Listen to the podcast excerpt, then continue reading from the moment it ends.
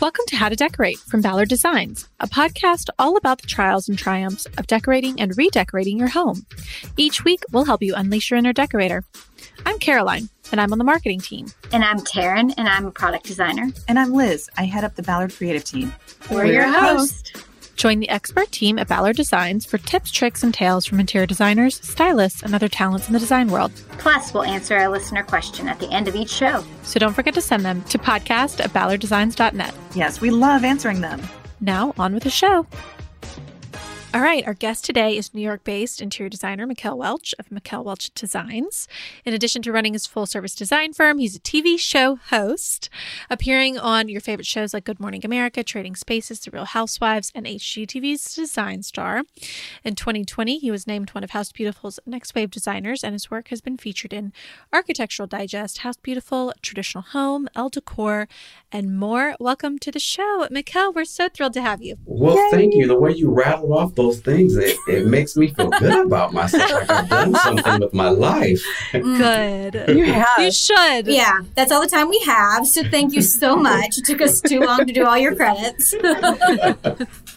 you have a, a very interesting background, and I was wondering if you could give Ooh. everyone a little primer in terms of how you got into design via set design. You went to school here in Atlanta, where yes. we are all based, our hometown. So, yeah, just kind of give everybody a little a brief synopsis, and then we'll sure. jump into the design work. Sure. So, I have a, I like to use the word colorful. Uh, I have a colorful journey in the world of design. I did graduate from Morehouse College in Atlanta, Georgia, degree in marketing.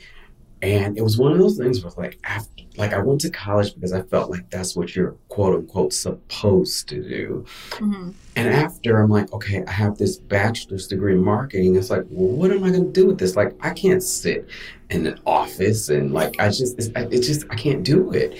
And so my mom told me you should find your passion. And she said, you'll know what it is because it will be something that you'd be willing to do for free.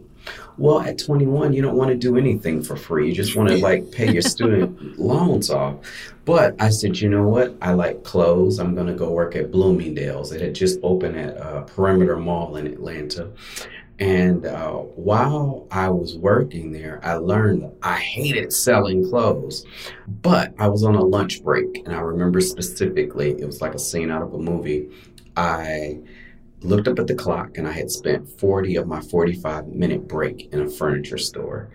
And I'm like, oh shoot, I got to get back. And in that moment, it was like a montage in my head of like thinking of all of these design magazines I had stacked up in the living room. I had accessories in the closet, but no clients. And so that was when I kind of had that epiphany. And so um, I ended up getting a job as a design assistant for a designer in Atlanta. And I just worked closely with him for a year. And you know what I learned in that year? I learned that I think, or at least at that point, I thought I had the chops to design. And so I said, you know what? I'm going to step out on my own. And I went on Craigslist and I posted that I would design one free room as long as people paid for the furniture. And what would happen is you design that one room and then they ask you to do others. And before you knew it, you have a portfolio. So that it so smart. well, crazy it's so smart. bold. Yeah, it is bold. So, Kretzik's bold, but yes. that's awesome. yeah. So from there, you know, it was honestly taking another Craigslist leap. I swear I'm going to write a book called Craigslist. Um, I ended up posting the same post in New York, L.A., Miami, and I said wherever I get the most hits, I'm moving there next month. And of course, you post something for free in New York, and like 10 minutes, you have 500 emails. So I ended up moving to New York. Thought I was gonna be Carrie Bradshaw, Sex in the City, living in this penthouse. Mm-hmm. Don't no, we all? no, no, no. Had to go work at the container store um, and, and unload boxes from 8 p.m. until 2 o'clock in the morning. But there, I met my mentor who also worked there part time, and she introduced me to the world of show houses. And so I got to assist her. And, you know, I went from these little $5,000 Craigslist rooms to now like we pay $5,000 for like a, a, little waste receptacle. Like it was just mm-hmm. hand painted. And I'm like, oh my gosh, it's a different world. So mm-hmm. from there, I ended up just working odd jobs um, just to try to stay afloat because you know I'm still trying to build a portfolio and I ended up going to CB2 Furniture and while I was there there was a guy who came in shopping grabbing pillows vases and he has like eight assistants and I'm like whoa sir Who is this guy? right I'm like what do you do and help me so I can get from the other side of this cash register and he says I'm a set decorator on Dexter and we're shooting one episode in New York. And he said, I can't give you a job now, but if you come to LA, I'll give you a job in set design. So you know what I did? I marched down to my manager's office and I said, You got to transfer me to the LA store. And she said, You're crazy, but I'll do it because I like you. So she transfers me to the LA store. Of course, that man never picked up the phone, but I made it a goal while I was there I said, anyone who comes into the store with a portfolio or looks like they're shopping for someone other than themselves, I would stop and ask if I could just apprentice. Don't want to get paid. Just teach me what you do, and I'll like I can figure it out. And in that first week, I got a job with Teen Vogue magazine doing pop up shops, and uh, the designer Orlando Soria, he came in and he was working for Emily Henderson on her uh, Secrets of a Stylist season one. And so that was my first real job in set design I was working with Emily Henderson. I was really like her runaround person. Like I was driving a U-Haul van and like going to her storage unit and picking up, you know, her accessories. But I was with her for a very short stint, maybe like two months. And I ended up applying for a job on the Style Network as an art director because I'm crazy. I'm like, okay, I've worked two months in TV. I got this. Now, like, I need to get paid at this point. I ended up flying back from LA to New York. Got the job. Didn't have a choice but to get the job because all I had was my suitcase. And I'm like, I'm getting this job. And so I got the job. And I was a set decorator on a show called Jerseylicious.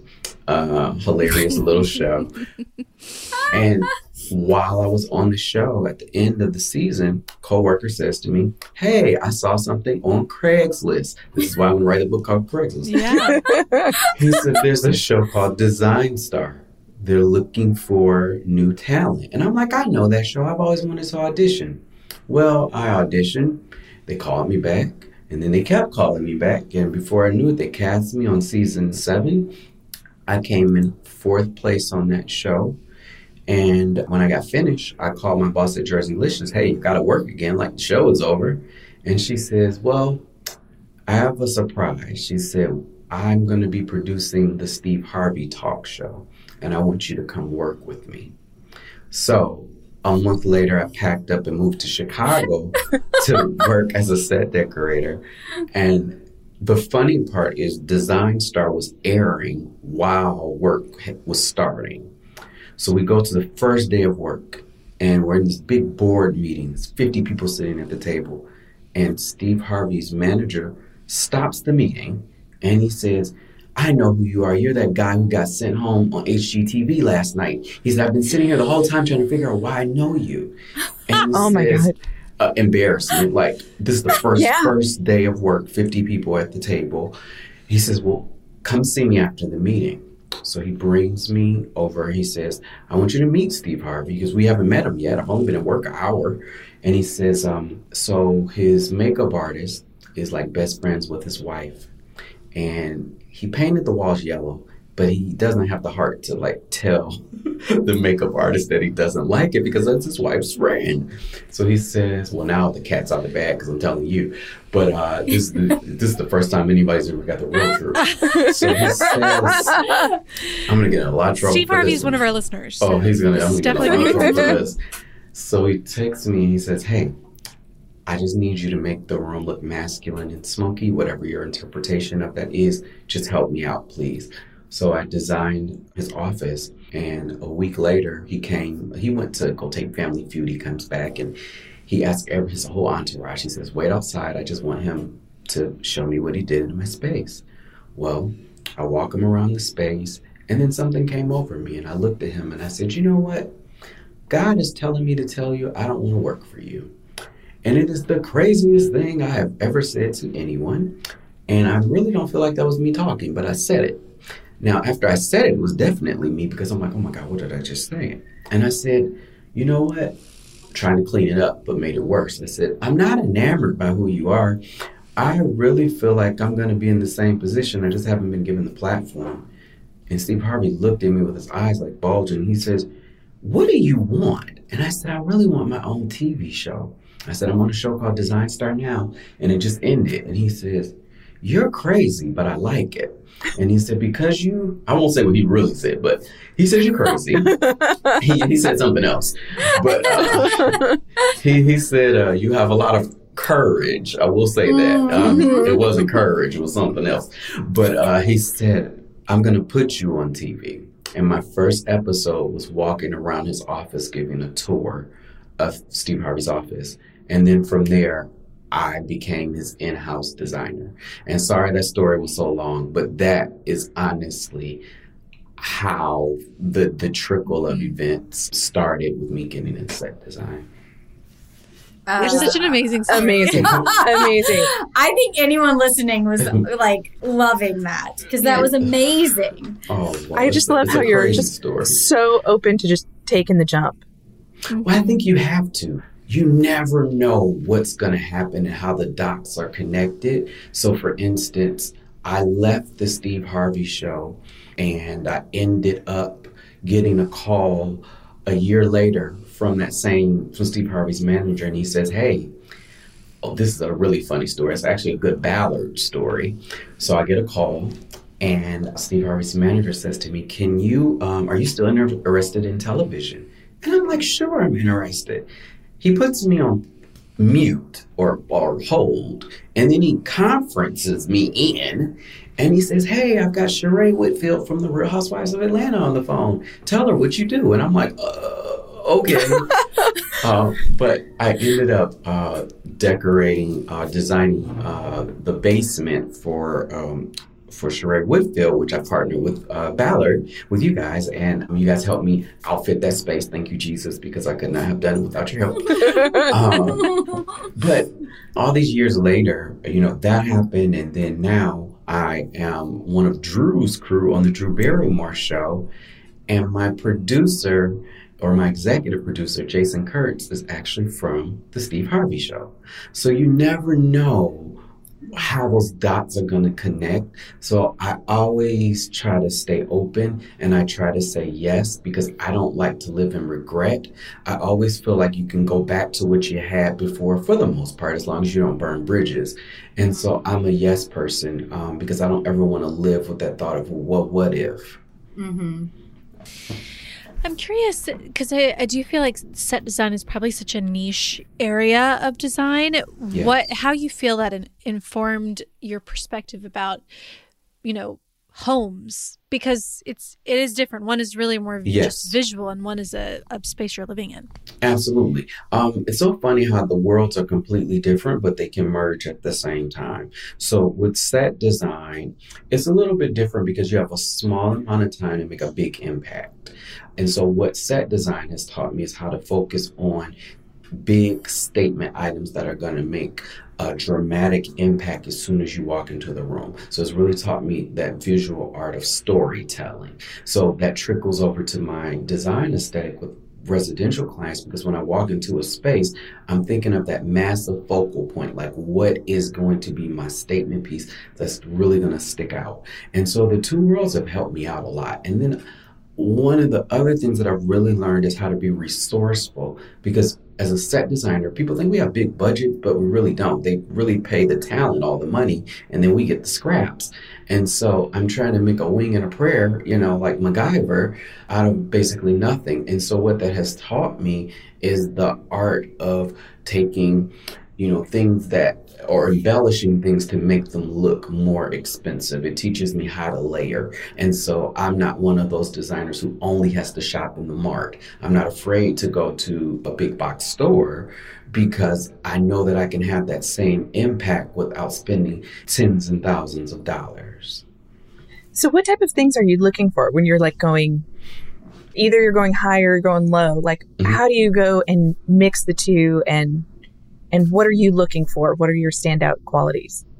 Well, I think so. Here's my rule of thumb. Uh, one of the things I learned, like in television, is if you can touch it, it needs to be real. And so, for instance, we use that example like with flowers. Like if it's on a coffee table, it needs to be real.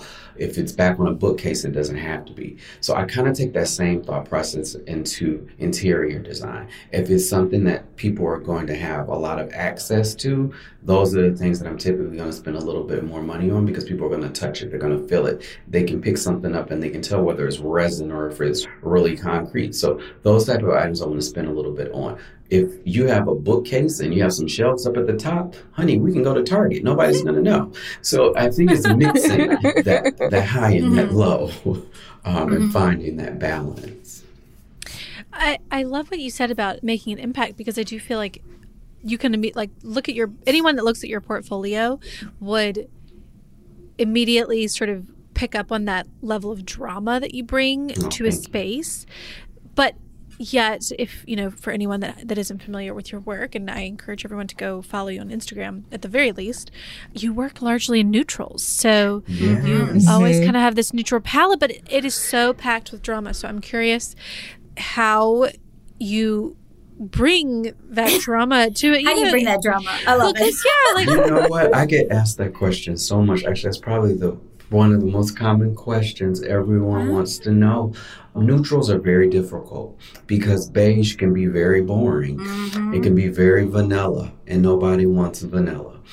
I think for me, it's the layering and it's the texture because if not, things fall flat. So in television, it's so funny the things I have to do in television, I'm never allowed to go neutral. I have to use bold colors. That's easier, you know, to tell a story with. But I think the art of working with neutrals is all in the detail. It's going to be, you know, the thread counts. It's going to be the way things are woven. It's going to be the textures, the patina. It's going to be those little details that you really have to pay attention to in order to make neutral work because it's not an easy thing. But I love neutrals. I'm a person who loves neutrals just because I like to change out my decor and I don't ever want to have to be stuck with one thing. I have an appreciation for color, but for me, I just like a neutral base because I can swap it out and I can change it without having to think about it. What about scale though? Because I feel like Mm-hmm. scale is something that's so important in your portfolio. You do really big stuff or you know like maybe No, it's true. He has Well, the I'm right thinking- scale for the drama. Again, back to the drama is these big mm, like- moments. yeah, huge Well, moments. I think, and thank you, that's a huge compliment. That's a note I learned in television. And I will be very honest and say that I had a lot of mistakes. You know, in television, it's so different than interior design. And so things that you put on a stage, once that camera hits it, it looks teeny, teeny, tiny. Mm-hmm. and so I had a few embarrassing moments where it's like, this is not sufficient. Like, what else do you have? And so that taught me in that moment working in set design, like, when you design someone's house, the same thing. Like you need something big and impactful. And so I do like to play with scale. Like I, one of the things that I've fallen in love with now is taking oversized plants and putting them, you know, like on top of a console. I like to play with scale. I like the drama. And again, because the rooms are neutral, I do need an element of drama. And so, you know, whether it's my barn doors or, you know, an elaborate um, armoire, you've got to find some pieces that just stand out on their own. They can really just like rock it out without any help. And so that's what I always look for, just like standout pieces. Okay, here here's my one my one like question around that because I often feel and this is like maybe with my girlfriends or just people I know, people tend to go small because it's a budget issue. So how do you encourage someone to like you know, they might just feel like, "Oh, but it's just it's just art. Like I don't you know, it's just something on the wall, like it fills the space enough. Whereas, you know, for you, for the like your barn doors in your New York apartment, for example, they were this huge, massive thing that might have felt to, you know, a layperson, just a normal girl doing her apartment, like this is gonna be way too big for the space, you know? But that's what made it, right? Yes, funny story behind that. I won't, well, I had a, a magazine shoot and I didn't have a choice but to come up with something. What people didn't know behind my barn doors. If you haven't seen the Mikel Welch barn doors, they're all all over Instagram. Please go to Instagram and look at these barn doors. I actually sold them or actually gave them away on Craigslist uh, last month. Um, Back to Craigslist. I'm t- I got tired of the bar. I think honestly, it's about planning. The reason designers win or we're good at what we do, or hopefully we're good at what we do, is because we plan it out. And so before I put anything up on a wall, I blue tape it. I want to see the circumference, the area. I want to see the scale. I need to see it on my own, but I also do it on my computer. And just so everyone listening knows, I'm not a I'm a self-taught designer. Remember, I have a marketing degree. I never went to design school. So I will use PowerPoint, I will use Canva, I'll use any type of program I can where I can layer graphics. But everyone has PowerPoint. Like if you have a computer, you have PowerPoint. Lay the images out. Um, you know, copy or cut and paste your images and and and make sure that the elements that you're trying to work with work on paper before you try to bring them into your house. And don't be afraid to get crazy. Like when I'm in a store, I will sit Indian style in the middle of home goods. I don't care. I will sit on the floor and I'm going to figure it out, I'm going to play with things until I make it work because you don't know unless you try it. And that's the other thing. Don't be afraid to try it. Like stick to things that are returnable. Like don't, I mean, unless you're ready for the barn doors, don't go out there and get a pallet of lumber like I did. You know, stick to things that you can return just in case, you know, it doesn't work out for the average lay person. I mean, I think the blue tape thing though is so key too. Like, I mean, rugs, art, like even your light fixture. Yes. Tape it, like tape a sconce on the wall and say, like, is this the right height? And like walk by it every day. You know, whatever that is. Like every everyone's got some some blue tape around the house, and yes. it really, yeah, it, it really does help. You gotta see it. You have to see it. I do the same thing with my clients, like when we're doing um, space plans, and my uh, my lead designer she hates it, but I don't care. I'm like, I need to convince the client, and so I will literally blue tape out a sectional on the floor. And you know, because you need to see it, you need to. If you're not a visual person, like most most of us in the design field, like we can close our eyes and we can see a room in a completely different manner, but the client can't do that. And hmm. so, you know, for the average person, if you can't do it, you got to tape it out. Or you can use like brown craft paper, you know, just cut craft paper out. You know, everyone's seen that age old hack of, you know, cutting craft paper out, placing it on the wall when you're doing a, a art gallery just to make mm-hmm. sure that the frames are right without putting holes in the wall. The same thing. It's this, the exact same thing. I this sorry, this is just a random story, but I was I was trying to figure out if a um, a sectional would work in my living room, and I you know laid it out in a in a plan, and, and in my plan I knew it would work, but I just wanted to make sure, you know, day to day, like walking by that. Yes. Thing would work. So, yeah, I just like moved a side table and a lamp and put it where it would go in the room, and then moved like a chairs to create sort of like blocking the path Yes. that I thought you know would happen and then just felt like okay can i live with this is this gonna You feel cramped and it did you i mean i it- mean it, it felt right just like my it with plan told me it anything. would say Use your Amazon boxes. It doesn't matter. Mm-hmm. Like Yeah, literally, totally. just plan it out. right and and yeah like fake the space out to get a feel for you're so right yeah that is such a smart I like the whole put things in your way and see. I love that. Yeah. well do. you know That's why all my shoes are on the floor, guys. I was just planning a new something over there. Hey, you got to use what you have. Well, I again, I love your Instagram. I think it's so fantastic and Oh, so thank inspirational, and you can see what you're up to. Um, first off, though, how is Drew Barrymore? Because I've lo- loved her my whole life. She is so Don't talk crap about her sweet. she's no, no, Okay. no, no. She's so sweet. Actually, I, I love Drew. She is a very genuine, just like straight down to earth She's type so of girl. And I like Drew because she really listens to like our point of view. A lot of times I go on a TV show and, you know, they're just more interested in just, you know, blabbing and just, you know, talking about what's up on the cue cards. She's really vested in the person uh, who are helping out for the makeover, and she wants us to give real solutions. And so um, that's the thing I really like because a lot of TV, you know, oftentimes it can just be fake. Oh, make it look pretty. Yeah. No, she's very solution driven, and that's one of the things that I, I love about uh, working with her. She's just like a like off camera, she is the exact same person Mhm. that you see on that TV screen. Oh, and that's awesome. how how much do you love those kind of home renovations? Oh, I love them. And you know, that's a really good question. Um, I get, as a TV designer and someone who also does high end design, um, I'm in competing worlds. So, you know, on the television side, I have the clients who don't mind me spray painting something. But then on the high end side, I better not bring a piece of anything that's been spray painted into the space.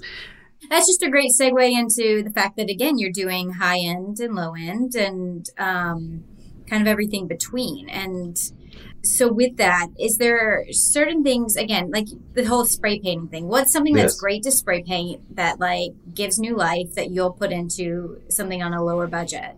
Um, Oh, uh, bookcases, like any type of metal finished bookcase, like I'm the king of spray painting that. Anything with a wood surface can always be sanded. And again, not to keep plugging Craigslist, but Craigslist, Facebook, you know, Facebook. Craigslist. right, Facebook. I'm still old school. A Facebook Marketplace. Mhm. Those are the type of things that you can totally like spray paint, or you can you know paint yourself, and they're super easy. Even like you know, I I've been toying around now with like painting patios and decks with like you know checkerboard uh, pattern. I mean, it's just so many ways that you can have fun with paint, and it makes a big impact without having to spend a ton of money. Um, and so that's spray paint. Always go to. Yes, I love that. Um, I also had another question because again, I follow you on Instagram. No. You did this uh, pot on the go where you you did your plaster pot. I love that you're excited. Your hands up. I love it. I want the step by step real quick because I literally saw your video and I had the instinct to forget my job for the day and I needed to go and make plaster looking pots all day. The craft person in me was like, "Yes, we have to go do this." What is my step by step real quick because everybody needs to do this to their pots. It looks so good. Okay, so first, can I tell you what that really was? So what yes. Yeah. what Taryn is talking about? Um, I did a designer show house called Kips Bay, which is like all the fancy designers. And I- you. and me, yes. I intentionally do DIYs for shock value, just because I know all the editors are going to be like, "You DIY'd something?" Like they all Mhm. lose their minds. And I was staying in a hotel, and I didn't have a workshop. So first, I DIY the pot in the back of my U-Haul van. Let's start with that because I'm super crazy. So I wanted a planter that had patina, but I couldn't afford to purchase, you know, like, you know, a thousand dollar planter. So what I ended up doing was just getting like a basic white planter. And I believe the one I had was like a it was like a it was like a white concrete. And I wanted to age in patina. So what I did was I painted it gray. And then literally I took uh, some concrete mix, plaster mix, really plaster is what it was, plaster mix. I tinted it with a little bit of a darker color paint. And then I got a box of sheet moss and I just crumbled it up a little bit. And then I took my putty knife, and you gotta move quick because that stuff will dry. And I just kept lathering and lathering and lathering until it looked like an old vessel that had been taken from some fancy 16th century house in France. But it worked. And I spent like maybe 300 bucks on it. It looks so good, and it's such your it's your impactful. Again, it's so dramatic in the picture too, on, in the final. So Thank you. Yeah, the thing that I loved about it as well was that because you had a big tree in it, and Yeah. you normally would think of putting that like in the corner, like on the floor, but you had it on a console table, and then it it covered like this huge expansive wall. It was just kind of back to that scale question of, you know. Something that you would normally think was too big, but put a tree on a table. I mean, it looked fabulous. Thank you. Again, it's playing with scale. and having a little bit of whimsy. And I think that's the set design in me. With me doing neutrals, I use a lot of greenery. And I think that's another good trick for people who do use neutrals a lot. Even if you like color, like you let greenery, you know, play a part in whatever design you have.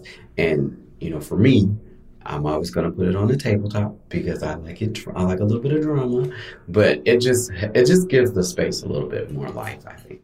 I mean, you can definitely tell in all your images, the green, like again, is like this very poppy factor in, in a good way. Um, I did want to ask though, because you had a, you recently did a video about like ba- on balconies too, and like what you've been putting plants on balconies. Mhm. Tell us more about that, and then follow up and finish with, I want to plant some pots Around my yard that are good for clippings for inside because we've talked Okay. so much about like just bring in clippings from the outside but Yes. I also don't feel like I have the right plants to do that. So start with the balcony plants and then follow up with that, please. Okay, so what I use, well, first, I recently got a new place in Miami. And so the plant that I use is called an autograph plant.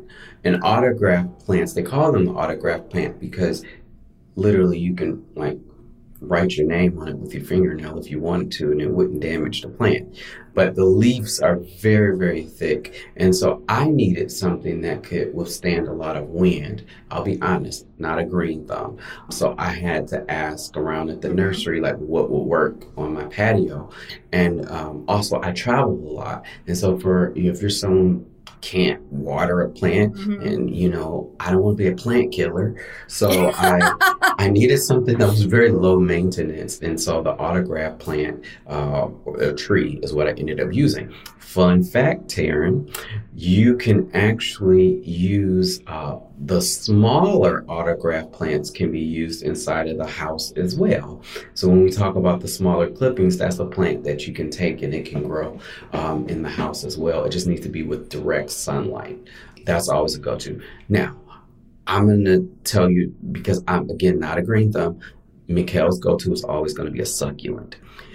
Succulents are easy, they're friendly, they're not temperamental. They're kind of like the person that you ghost and then you call back after a couple of months, like, mm, maybe I should have given you another try. Succulents are just like that. You can always go back to them and they'll accept you, they'll love you. So you've done a bunch of show houses. What was your what was your experience like doing this latest one, the Kips Bay in Palm Beach? Ooh. Okay. Um show house world um scary. It's very very scary. Um you're putting yourself out with the best of the best. Uh Kips Bay was um I felt like the pinnacle of my career. Um, you know, for so many years and doing other show houses, which have all been great. Um, Kips Bay is kind of like the show house of all show houses. So when I got the call to do the show house, it was actually from a designer named Billy Ceglia, uh, based out of, uh, he's in New York slash Connecticut. I was shocked. This is my fifth show house. And every year I would say, oh, I'm going to do that in a few years. And you never think you're ready, but you Mhm. just kind of have to jump into it. Um, but it was one of the best experiences that I've had um, in terms of like the press. I did the Kips Bay West Palm Beach. It started in New York. Well, in West Palm Beach, they have a very particular West Palm Beach style. You're going to see fuchsia, you're going to see lime green, you're going to see orange, you're going to see bright colors, and you're going to see a lot of pattern. And I went the polar opposite. so I was very nervous because I'm like, the ladies with the twin sets are going to come in here and they're not going to be happy. But it ended up playing in my favor because it was a conversation piece because I stayed true to myself, but it was so different than everyone else's room. And so Kips Bay has been one of the greatest experiences. I mean, every show house. I, I call show houses the gifts they keep giving. I have one client from my very first show house, the Lake Forest Show House in Chicago. Sh- This one client has referred me to seven others. And that's from a show house awesome. from 2015. And it's still going. hmm That's wonderful. still going. I love how you accessorize your spaces because I do feel like that is a very challenging final but crucial final step to a room. And I just love sort of how, like, I guess they don't feel cluttered, but it does feel like if you were to take out the accessories, you know, it, you would lose something. So I'm curious what your accessorizing tricks are. Outside of greenery, we already talked about that. you know what? I'm going to be very honest with you. I study. I study. I study the greats. I study my Shea McGee's. I study my Emily Hendersons, and I watch what they do, and I, I want to know why it works. Because as an interior designer, I don't claim to know everything, but I study other people, and I'm like, okay, that stack of books next to a singular object, it worked on that bookcase, and so I study why things work. And so, um, for me, one of the things that I love to do in order to make things look super clean is to use books. And so I will wrap books in just like linen fabric. And it doesn't have to be like, again, I'm a neutral guy, like creams, like beige, but you could wrap your books in colorful fabric if you like. But what I've really learned is it gives the eye a break because you've just got this solid binding on a book where your eye is not like going all over the place crazy. And so just a simple object on top and then something on the side of it. For me, books really help the eye rest for a second. Another thing that I like to do is to play you got to play around with it. I don't, I'm not like the Mary Poppins of design. I don't just put it up there the first time and it works. No, I have to play around with it until it feels right. And again, it's about balance. Um, typically, I like to do a cluster and then a solid object. Like if you look at most of my bookcases, you will see, eh, now I'm telling a secret, but you're going to see a cluster and then a solid, and then I reverse it on the next shelf, and then I reverse it again. And you'll, if you look at my work, you'll see that's really what the pattern is. It's just a solid object and a cluster next, and then reverse it, and that's honestly my style trick. Where do you? Because I okay, you posted something recently about like wooden vessels, and they mm-hmm. were all so beautiful. Where, where are your go tos for some of these things? Like, believe it or not, I'm a big swap meet like type of person. Like you can't go to a fancy antique shop. You got to get out there and get dirty. So um, a lot of my wooden vessels have come from literally like me haggling. Like they're like, "Oh, this will be thirty dollars." I'm like, mm, "Only fifteen, and you know, oh, I'll take it. So it, a lot of it is me like really scouring, and I learned that art again from Emily Henderson. Like she would go around the Pasadena flea, and you know just like, oh, let me tell you this rule. So here's the rule. This is a good one. I learned I love a good rule. Okay. I love this. Oh my gosh, I had to remind me and Emily Henderson had a conversation last summer. We were talking. She forgot her own rule. So the rule that she came up with was when we walk through a thrift store, antique shop, look at just go one time around once. And then if you go back a second time and you really want it, that's when you get it. You never get it that first time. She said, give it a go around once then go back again. Now her new rule is if it's not a hell yes, it's a hell no. So, um, but I like that. I like too. that one too. I like that one That's too. also good. They're both good rules to follow, but honestly, it's you gotta love it.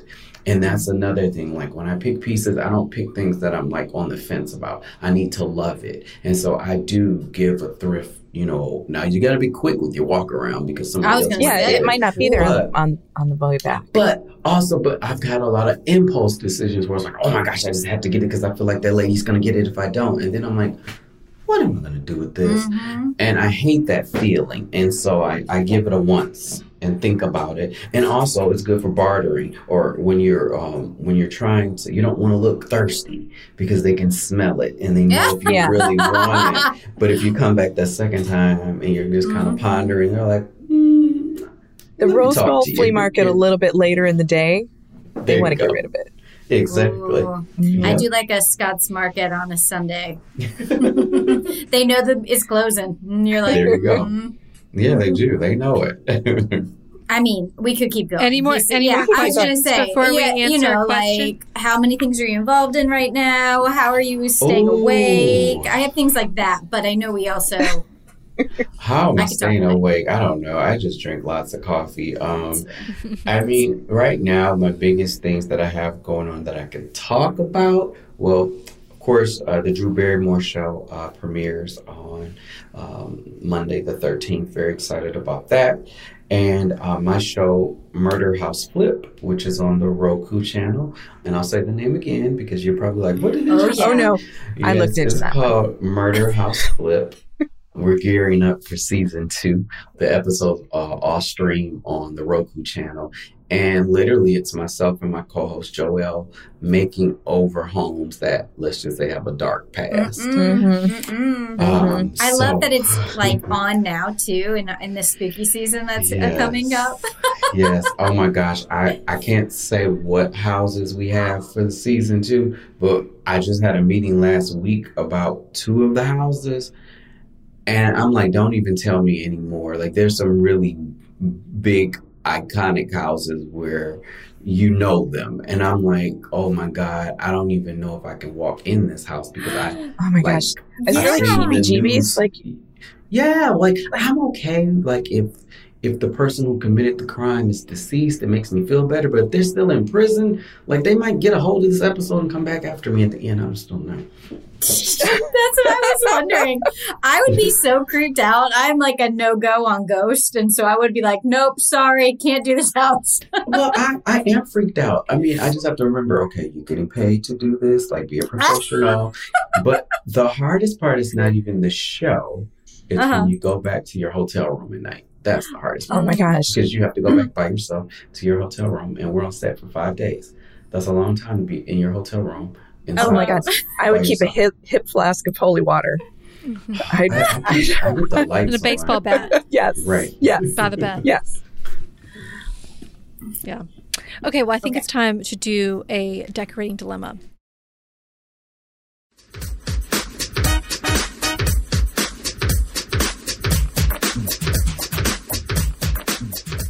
We have a listener named Melissa, and she needs help with her nursery. So, Yes, and she has plenty of pictures and swatches, so hopefully you can give her the yes no quick. Yes, yes, I'm ready. I'm okay. ready. And you have it pulled up or Yes, I'm it? Okay, looking at it right now. I Perfect. got all four pictures. All right, I'm going to read it real quick, which is not so quick because it's a little long. But then problem. you just make it, you help her out. Okay. Yes. Hi, lovely ladies and gentlemen of how to decorate. I've been listening to your podcast for years and I'm obsessed. I've learned so much from you all and your guest, and it's the highlight of my week.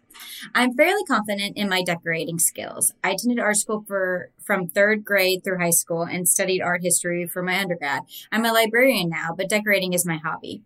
That being said, you wouldn't know it from how my house looks. I'm from Virginia but live in San Diego. I have such a hard time with Southern California architecture and style. My husband and I just bought our first house this past July after renting an 800 square foot duplex. Now we live in a three bedroom, three bathroom, two story house in the suburbs. I love the location and the fact that we are we back up to a canyon so we can't see any neighbors from our backyard. The house was built in 1980 and everything is original. There was only one owner before us and everything was well taken care of. Right now everything is dated but not needing to be urgently replaced. We are in the process of splitting our large upstairs hall bath. We are moving the laundry room from the garage to the new laundry room upstairs. The hall bath will be smaller, but I'm happy to have an upstairs laundry. That design is complete, and we are just waiting on the cabinets to be manufactured before the install begins. The laundry and bath ended up being what I call bachelor pad chic because I compromised and let my husband do a lot of choosing. I'm picking my battles wisely. She's smart. If she had it, if he had it his way, our entire house would be various shades of gray tile that can lighten with, with can lighting everywhere. I'm looking to decorate the nursery next, and that is where I come for your advice. I'm having trouble arranging the furniture. Things are looking awkward. I can't seem to balance the room visually. The window is throwing me off because it is on the very side of one of the walls. It is on the very side? Does that make sense? Mm. Okay, Yeah, so- it's literally, I'm looking at it, it's literally on one side of the Yeah. wall. okay, okay. I'm not terribly attached to any of the furniture except for the crib and the footstool, which was a gift. The crib skirt needs to be hemmed or replaced. I bought it on clearance and it always seems to move itself and look sloppy. The glider is not our original one, but we purchased for the nursery. This one I got on auction for $50, so she must like the Craigslist too. Um, we were keeping our good glider in the living room while our son was an infant, and now we're attached to having it there. The theme of the nursery will be Beatrix Potter. Our son is already 14 months old, and I like to have some time with the nursery theme before he grows out of it. I'm planning to buy a mural for one of the walls and possibly split it into three panels with a faux frame made of molding. I may mount the mural to something and hang it on the wall with three vertical panels. I attached an image of a sample of the mural with some paint chips I'm looking at for color matching. Eventually, I'll be getting crown molding installed, but probably happen a later date. I'm going to wait to redecorate until after I install the molding, but I'm getting antsy. Blinds can be replaced. She has three medium sized paintings of Peter Rabbit and other Beatrix Potter characters I painted while I was pregnant. I have not framed yet. The only other thing that definitely going in the room is a quick rack with a shelf my aunt sewed a quilt for a baby that I would like to hang. I'd love y'all's input on arranging furniture, paint color, and overall any advice for the room. Melissa, Whew, did it. Woo, Melissa. Okay. So um, I think first, Melissa has a lot of ideas. And I think what she's kind of got to do is take this like Pinterest board of wonderfulness and kind of narrow it down to the things that are going to work. So first, let's so let's talk about the room, right? We've got the 80s style, you know, home, fine. We can work with that. I think the biggest thing that I would want to do is to start with the focal point. You know, as a set designer, I'm always going to start with that big key element. For her, it's going to be that wallpaper. The wallpaper is beautiful. I think the wallpaper should be the backdrop for the crib. That's the wall that I would use like as my focal point. Now, she has some really beautiful kind of um, it's like a it's, it's, a beautiful kind of like smoky green um, that almost lends itself to go towards the gray side as well. I could totally see that going on the rest of the walls and it complements the crib. Now, this is the thing I would want to see. Right now, she's got a lot of um, yellows and browns in the space. I would honestly prefer that we do this trim white. I think white would make it bright, it would make it airy. Doesn't have to be stark white. I think we can find a soft white that has a little bit of cream in it to help balance things off. So now we've got the crib on our wall, we've got the walls painted, we are possibly going to do the crown molding like she said later, and I also want her to paint that ceiling that same kind of light white bright color.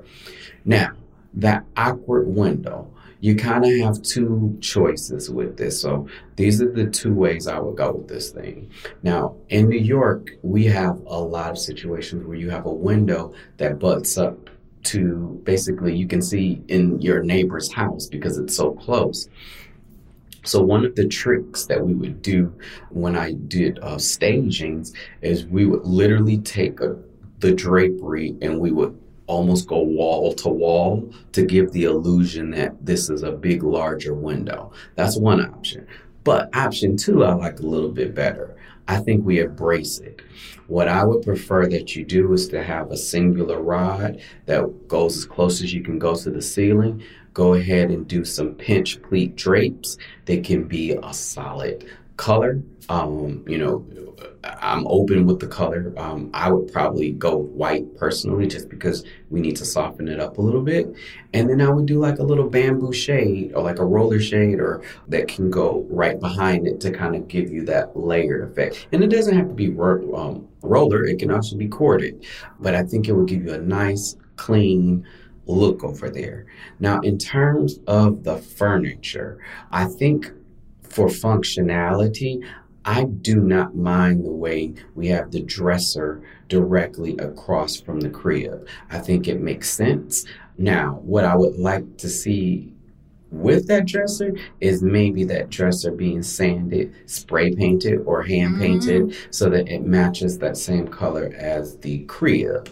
Now, with the hardware, maybe we swap out that hardware. We head over to Rejuvenation or, you know, some other store and get some really nice handles that are a little more modern. Or, or you can keep the handles that you have. They look like they might be a matte black or like a really uh, rich, kind of like iron. We could keep those as well. And then she talked about having three pieces of artwork that she's created. I would go ahead and I think that those pieces can go on that larger wall and let those be your big impact pieces that kind of pick up on the wallpaper that's across the way. The other thing that I really want her to do is to invest in a new chair. Everything else that we've talked about, we really haven't like had to go out and purchase much. But I do think if you were to go to Ballard and we we find a nicer sitting chair, I think you know something in a soft gray would be really nice. And I'm also thrown off because it's very dark in this space. And so I want to see a little bit um, more lighting. I'm not certain if, judging by this room, I'm, I doubt that you have any type of overhead light. And so, uh, what I'm going to recommend that you do is maybe if even if it's on the sides of the crib, if we were to have like, or not even on the sides of the crib, we could do it I'm thinking about yes on the sides of the crib i would love to see some type of wall sconces. They can even be plug in and then we could you know have that piece that she talked about the family members piece the the, the shelf the wall shelf. You know you could do something on the side and then maybe the right hand side of the um, crib we do you know the kids toys. But i think we can make it work. Actually i think i just planned out your whole room for you. Yeah, I feel like she she's worried about the room feeling awkward, like the layout. But it's I don't know. I feel like I agree with you. It's it's not that the layout's the problem; is that you haven't designed it, so it feels awkward because it's all just sort of dumped in here. Once she kind of does some of the things that she's been talking about, I feel like she won't be bothered by the layout. I agree because it's really the layout is not necessarily the problem per se. It's I really think it's that wall color, it's the uh, trim, and she's not going to want to hear this, but that carpet, girlfriend, that carpet has got to go. It's got it, it's it's got to. It just Because- seems to be dark. Yeah, it like feels dark. and and not to and it looks like the carpet goes throughout. So what she could do is literally have the carpet like she it gonna be cut and we can literally just rip out the portion in the nursery only so we're not taking on this massive project and let's see what's up under there hopefully the floor is beautiful if not i think we can find a different carpet um, that's a little more modern and not so 80s and i think it will work just fine because she's she's got the bones you know now she's just got to lay everything out Okay, my only my only contribution is I feel like everything that you've said is is perfect and spot on. But okay, she has this pretty little antique like white piece of furniture that sort of has two drawers at the bottom and a door with a mirror on the top and it's really Oh, sweet. yeah. But okay, Yeah. it's like shoved into a corner. So I feel like she needs to just pull it out from the corner a little bit yeah style it up, like put some baskets next to it or something. Maybe like something on top that's a little bit good more Bunny, decorative. Bunny Williams stacking baskets we have with the scalloped. Mhm. yeah, or inserts. even pull it away from the, the table and put a floor lamp there and I think lighting. I, I agree with you. And even if she did like a cluster of like kids stuffed toys, like in a mm-hmm. basket next to that, I think it could totally work. It's like in a timeout or something. So Yeah. take it at a timeout. yes. She's it's it's gonna be pretty, but also mm-hmm. Melissa, why'd you wait till your son's fourteen months old? Just go for it. Maybe I know. Well, you know what? I'm so Well- sad for you. You're Well, COVID, you know, things. Yeah. change. It's true. That's Time. It's true. But Did Melissa, she say something about moving totally in. July? Was it past Yes. July? No, it was Oh. this past July. Okay. Yeah. You're so right. You're right. she you're just right. moved in, and now I, Got I it. say Yeah. that because I'm in this. I'm in the same zone. My son, son's seven months old and shoved into a guest room and like barely decorated. But I got grand Okay. plans when we move from this house. No, I just think about like those early days of I know. of like when when it's so hard and I feel like the the only consolation is you're like The at cute least, room. at least my room is cute, and I have to spend my time here. I'm okay with it because you know. And you know what else Nice. I would say with that? I think Melissa's in a good place because from what I've seen from my friends, they decorate these beautiful rooms and my clients. And then the baby doesn't even sleep in the room, so the Yeah. only reason they go in there is to take Instagram photos for like the first couple of months. That's So- why it gets to look pristine. That's when. That's why you take the photos then. now this 14 month old will be crawling around wrecking the thing. So There you go. funny. Yes, true. Okay, well, Melissa, best of luck. Please send us after photos. yes, and thank you want so much for it. It. listening. Yeah. All right, Mikel, can you tell everyone where to find you, follow you, see your work, all that good stuff? Yes, you can follow me on Instagram at Mikel Welch, and it's M I K E L W E L C H, like the juice, but no affiliation. Um, and of course, uh, my website where you can see all of my work is just MikelWelch.com. And hey, catch me on Drew Barrymore and on Murder House Flip on Roku. Hmm and on Craigslist, if you look, Yes, if you look hard enough. Uh, if you look hard enough, he'll be he'll be purchasing something from you soon. There you go. Oh, Thank you so much for Thank your you so much. It Yes, was thank wonderful to you. meet you. You all as Yeah. well. Thank you. When when I'm in Atlanta, we'll all have to get together and go to like the Kimball House or Uh, the the- drinks, yes. uh, yes. Well, I love that place. We'll have to do that. Yes. Yes, We would love it. It'd be so fun. And that's our show. You can find all of the show notes on our blog, howtodecorate.com slash podcast. To send in a decorating dilemma, email your questions to podcast at ballarddesigns.net so we can help you with your space. And of course, be sure to follow us on social media at Ballard Designs. Don't forget to subscribe wherever you get your podcasts so you never miss an episode. And please leave us a review. We'd love to hear your feedback. Until next time, happy, Happy decorating. decorating.